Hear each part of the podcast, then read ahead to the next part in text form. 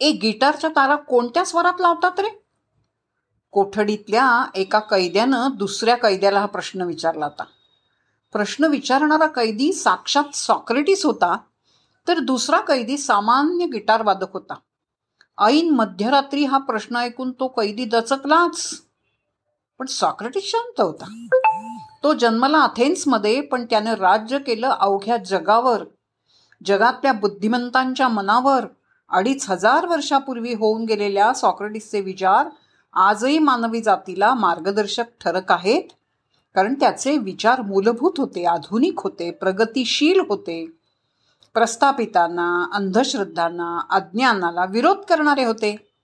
राजा आणि ढोंगी धर्ममार्तंडांच्या वर्चस्वाला धक्का देणारे सॉक्रेटिसचे विचार राजाला आणि धर्ममार्तंडांना सहन झाले नाही.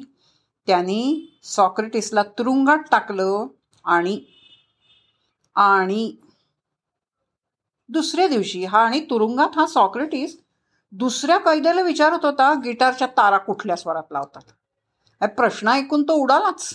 एकतर तुरुंग त्यात मध्यरात्र. पण तो कैदी हादरला याचं कारण वेगळंच होतं. कारण हे की दुसऱ्या दिवशी सकाळी सॉक्रेटिसला विष पाजून त्याची मृत्यूदंडाची शिक्षा अंमलात आणणार होते. म्हणजे अवघे काही तासच उरले होते.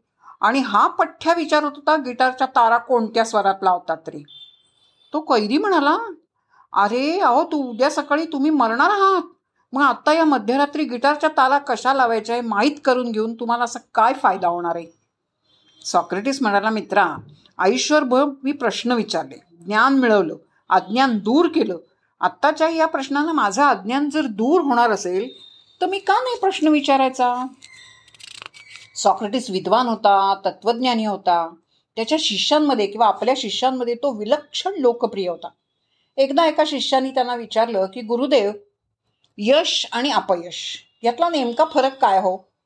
सॉक्रेटिस म्हणाला तुझ्या प्रश्नाचं उद्या दिन. झालं. दुसऱ्या दिवशी विचार झालं त्याआधी. तो म्हणला चल तुला उद्या हवाय ना तुझ्या प्रश्नांचं चल सांगतो. पण माझ्याबरोबर त्यासाठी त्या समोरच्या टेकडीवर जाऊया. आता मात्र इतरही विद्यार्थ्यांची किंवा शिष्यांची उत्सुकता वाढली होती. ते सुद्धा गेले सॉक्रेटिस समवेत त्या टेकडीच्या पायथ्याशी. सॉक्रेटिसनी केलं काय?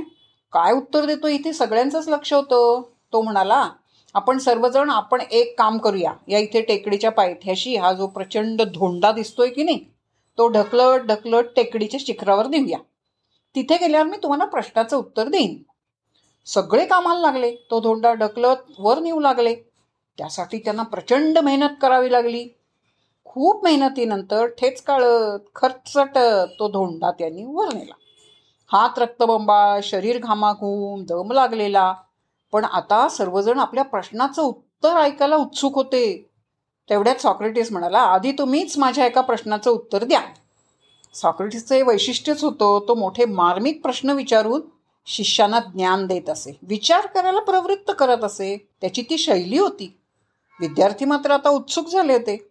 ते म्हणाले गुरुदेव लवकर विचारा तुमचा प्रश्न. सॉक्रेटिस म्हणा मला सांग म्हणा म्हणाला मला सांगा.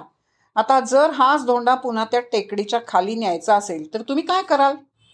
त्यात काय? हा थोडा फोड थोडासा ढक ढकलला. तर जाईल की तो आपोआप खाली. दुसरं काही करावंच लागणार नाही. सगळे म्हणाले. हे ऐकताच सॉक्रेटिस म्हणाला शाबास मुलांनो यश आणि अपयश यातही नेमकं हेच अंतर आहे.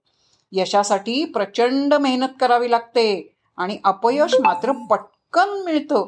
काहीही कष्ट न करता जीवनात वरवर चढत जाणं फार अवघड असतं.